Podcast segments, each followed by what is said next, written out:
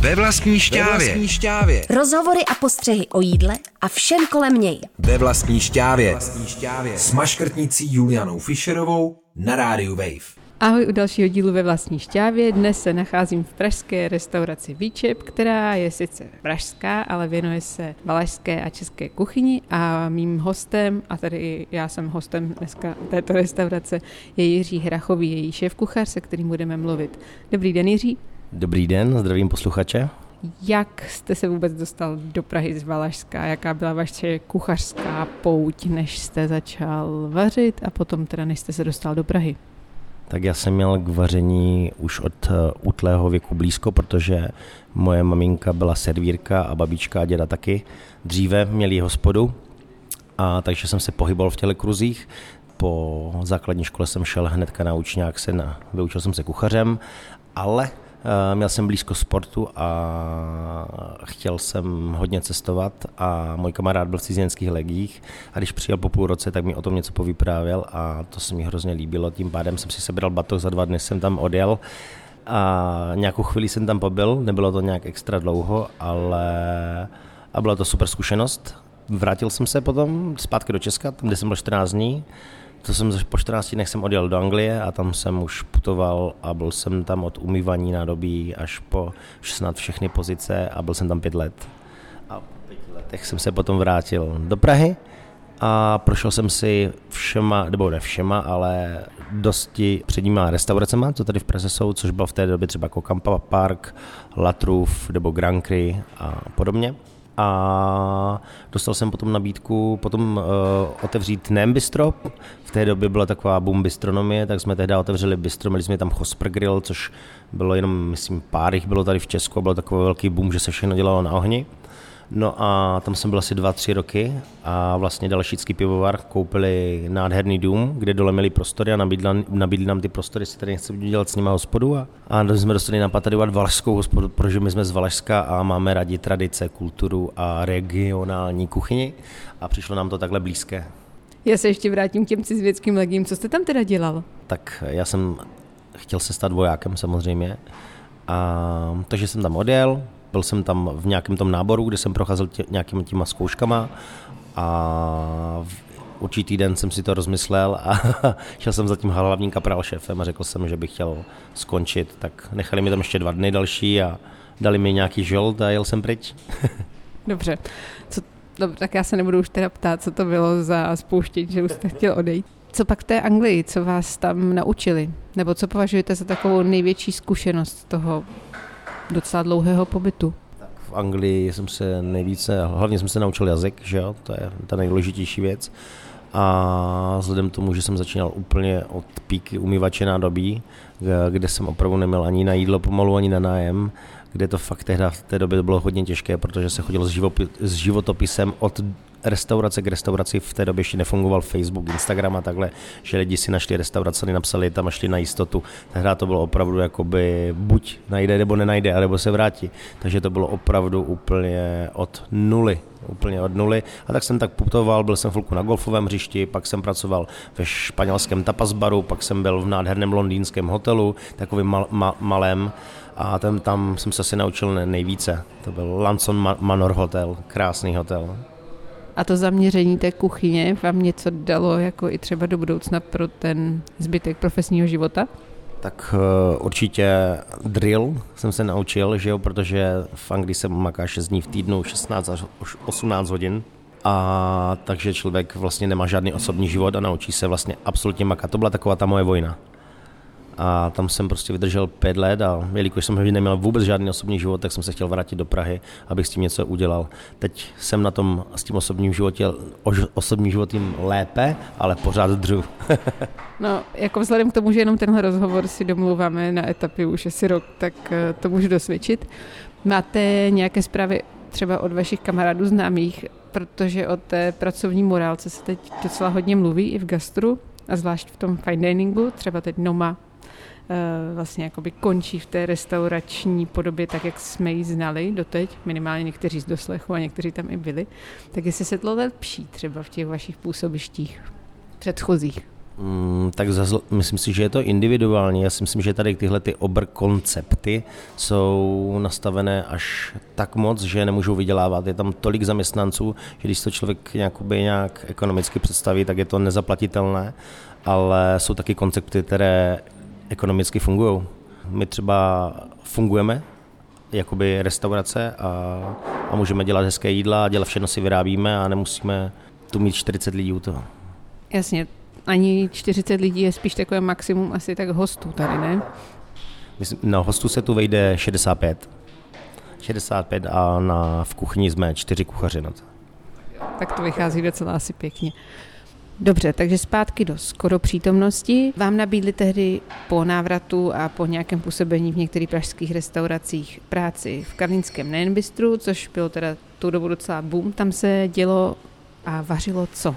My jsme tam neměli vlastně ohraničenou kuchyni ničím. Dělali jsme tam úplně všechno, vlastně všechno, co jsem ve světě viděl a naučil se. A my jsme se tehdy na tom podíleli s Martinem Císařem, byli jsme tam spolu. Takže Martin měl taky nějaké zkušenosti, že jo. A dělali jsme, to, byli, bylo to bistro, takže dělalo se tam od když to řeknu tak zkráceně, od hamburgerů, od chobotnic, ale i takových věcí, jako třeba kachních jazyčků nebo různých vnitřností. Jo. Zkoušeli jsme tam dělat i tady tyhle ty netradiční věci, nebo tatarák ze srdce, který je tam dodnes, eh, různé žebra, které jsme dělali tehdy už v Houbovém garumu, jo, a podobně. Bylo to taková bistronomijní věce. Bylo to tam, i dělali jsme třeba různé ryby, třeba seafoody a podobně. To třeba tady už teďka neděláme. Teď už jsme jako čistě absolutně lokální. Jiří, co to vlastně podle vás valašská kuchyně je, nebo co je pro ní specifické? Specifické pro valašskou kuchyni je to, že uh, já jsem hlavně z Valašska a uh, všechno vlastně moje kuchařský um, nebo co mě vedlo k vaření, tak to bylo prostě láska k Valašsku a, a k jídlům, co se tam dělali, což vlastně se často se udilo. Ryby jsme často dělali, pekli jsme venku, hodně se používal oheň, jo, a Myslím, že spoustu věcí, nebo se spoustu nakládalo. Hlavně se nakládalo, fermentovalo, kvasilo. Všichni známe třeba kyselé zelí, že jo, to lidem asi v Česku nejbližší. Spoustu lidí to zná jakoby pod kyselým zelí, ale vlastně tohle je fermentace a takhle můžete fermentovat i spoustu jiných věcí. Nakládat a během toho roku je vytahovat a používat v, v, v, po, v různých pokrmech například. No a naše valašská kuchyně je to, že my se snažíme u nás v naší hospodě co nejvíce věcí snažíme vyrobit úplně od základu, od píky, ať už jsou to síry, šunky, chleba, máslo, limonády nebo pálenky, prostě všechno, co jde. A to je taková naše filozofie, že by mělo být na tom lísku jenom to, co si zvládneme sami vyrobit. Fakt se to dá všechno zvládnout, protože třeba jenom když si vezmu průměrnou spotřebu kysaného zelí v běžné české restauraci, tak je to Kolik spotřebujete třeba kysaného zelí? Máte představu? Myslím si, že za rok to bude skoro až tuna. A zvládnete to zfermentovat pro kvasy, to musí být ohromné zelňáky. Ano, máme obrovské eh, zelné sudy a my si to, jakoby, to zelí děláme během roku několikrát a většinou, když tady někdo přijde na stáž, tak je to většinou jeho první, první práce, že šlape zelí, takže většinou odchází stážista s krásným zažitkem, že si tady zašlapal zelí. Takže všechno úplně po staru. Přesně tak, úplně po staru. Dostane pěkně plastové gumáky na nohu a šlape tady, až má kolu, eh, vodu, vodu po kolena. Já když jsem sem dneska přišla natáčet, tak tady krásně vonělo teda kysané zelí, až jsem si říkala, že bude určitě na menu zelněčka. Co bylo dneska dobrého k obědu? A dneska byl prejt z muflona, pečený, s domácím šlapaným zelím a s bramborem s máslem a pažitkou. Vynikající. A měli jsme to taky na personálku, takže výborný. A co tak běžně bývá tady obecně na lístku? Když byste to měl ze všeobecnit, jak ten koncept funguje? My to máme rozdělené na obědy a večeře. Obědy jsou od 11 do 3 a to jsou prostě uh, většinou rychlejší takové uh, věci co jsou třeba, může být to svíčková, můžete si tady dát klidně, ale třeba langoš s domácí mortadelou, a nebo si můžete dát, jak říkám, třeba ten prejt, nebo kulajdu, a nebo si tu člověk může dát guláš, ale může si tu dát i grilované nějaké maso, třeba s nějakou zeleninou rybu, většinou vždycky mývám nějaké vegetariánské jídlo. Jsou to, jsou to věci, na které sami máme chuť, co bychom si sami ten, ten týden dali na oběd a podle toho vaříme. Pak máme přestávku a večer začíná ta zážitkovější kuchyně. To už je taková ta uh, předělaná, tak, nebo říct předělaná, je to taková česká kuchyně, ale udělána s takovým moderním nádechem. Například třeba naše krem role plněné uzeným kaprem. Všichni je známe na sladko, ale my je plníme na slano. Nebo koblíčky, každý si je představí hnedka na slano, teda na sladko a my je děláme taky na slano. Třeba s křenovým sírem a na vrchu domácí prošuto uh, z naší sušené šunky z Krkovice z Přeštíka. Takže když bych to měla trošku ze všeobecnit, tak eh, na oběd teda přijdu, pokud mám spíš chuť na takovou trošičku klasičtější formu a na večeři na tu srandu. Ano, na tu srandu, přesně tak. Na tu zážitkovou valašskou kuchyni, na to wow, přijít si tady prostě na pivo nebo na dobré víno a sednout si. Klidně degustaci, máme teďka degustační menu, které o deseti chodech dostanete nějaký předkrem k tomu, prolezete celým lístkem, já si myslím, že stojí to za to jak se dělá prejc z muflona. Jakoby ten prejc s tím zelím zní klasicky, ale teda prejc z muflona. Máme v našem týmu myslivce, který byl na honu a ulovil muflona. A máme tu teda jakoby muflona, pečeme ho vlastně tak, že ho si to maso uvaří, namele, přihodí si tam trošku vepřového, aby tam bylo trošku něco tučného a vlastně upeče se to v pekáči jako klasický prejt, pak se to nakrájí a dopečím to pěkně na ohni, aby to trošku vonělo, k tomu šlapané zelíčko a ten brambor s máslem a ta pažitka, no koncert. U vás to teda zní, že vegetariáni nemají úplně mnoho příležitostí se zasytit, nebo mají? Mají, naopak. Třeba máme teďka vynikající zeleninové ravioli se zeleninovým ragu, na vrchu ovčí sír a pečené ořechy v přepuštěném oříškovém eh, másle. Opravdu, a k tomu je pozor, ještě omáčka, něco jak demiglas, ale jenom ze zeleniny. Jenom ze zeleniny a z červeného vína. Fakt dobrota. No a vždycky se to u nás najde pro vegetariána nějaké jídlo. A vy sám, kolik sníte masových jídel v poměru k těm zeleninovým? Já miluju zeleninu, ale je pravda, že maso je velký konkurentem. Já, já tak všeobecně, já miluju zeleninu, já opravdu jim hodně zeleniny, hodně zeleniny, ale k tomu jim i hodně masa. Já tak celý den furt něco podobávám, podobávám a kdybych to měl zvážit, tak bych se možná vyděsil. Jo, to je takový jako nešvar těch obecně kuchařů, bych řekla, že vlastně se nejsme, nebo lidi v gastru nejsou schopní se vůbec jako normálně najíst, často pokud nemají tu personálku a celý den jenom ochutnávají a pak se večer nějak strašně přejí něčeho, čeho by neměli. Je to tak, protože ten člověk celý den jak něco ochutnává, tak nemá hlad a přesně po práci si dá sprchu, převleče se a v té chvíli dostane obrovský hlad. Takže klasika, přijdu domů, otvírám ledničku a říkám si, co tam je a to už je 12 v noci a to není nic dobrýho. Jsou tam mražené pyrošky z nějakého supermarketu. Naštěstí, naštěstí, my si vždycky kupujeme na ten den čerství, neděláme si žádné obrovské zásoby, takže většinou mě tam nic nepřekvapí. Jiří, vy teda pocházíte z Valašska, dotkli jsme se toho, že máte rád zeleninu, že ji tady taky dokonce v nějakých neotřelých formách podáváte, ačkoliv tu teda z dosavadního směrování rozhovoru působí, že teda se tu nachází jenom méně. Co jsou taková klasická zimní valašská jídla, která byste doporučil a která se tady třeba i občas objeví? No určitě. A já si myslím, že zelenina, my rádi pracujeme se zeleninou. Spoustu zeleniny během roku nakládáme a kvasíme nebo fermentujeme, ale zároveň ji i kompotujeme, což si děláme různé třeba šťávy. Například, že si třeba vyfrešujeme nějakou šťávu, třeba z rakitníků, nebo vezmeme si rakitníkovou šťávu, vykrojím si měsíčky, smíchám to s trošku s vodou, s citrony, a můžu si tam do toho dát nějaké koření po případě, klidně nějakou třeba cokoliv od pepře, bobkového listu, no to je jedno.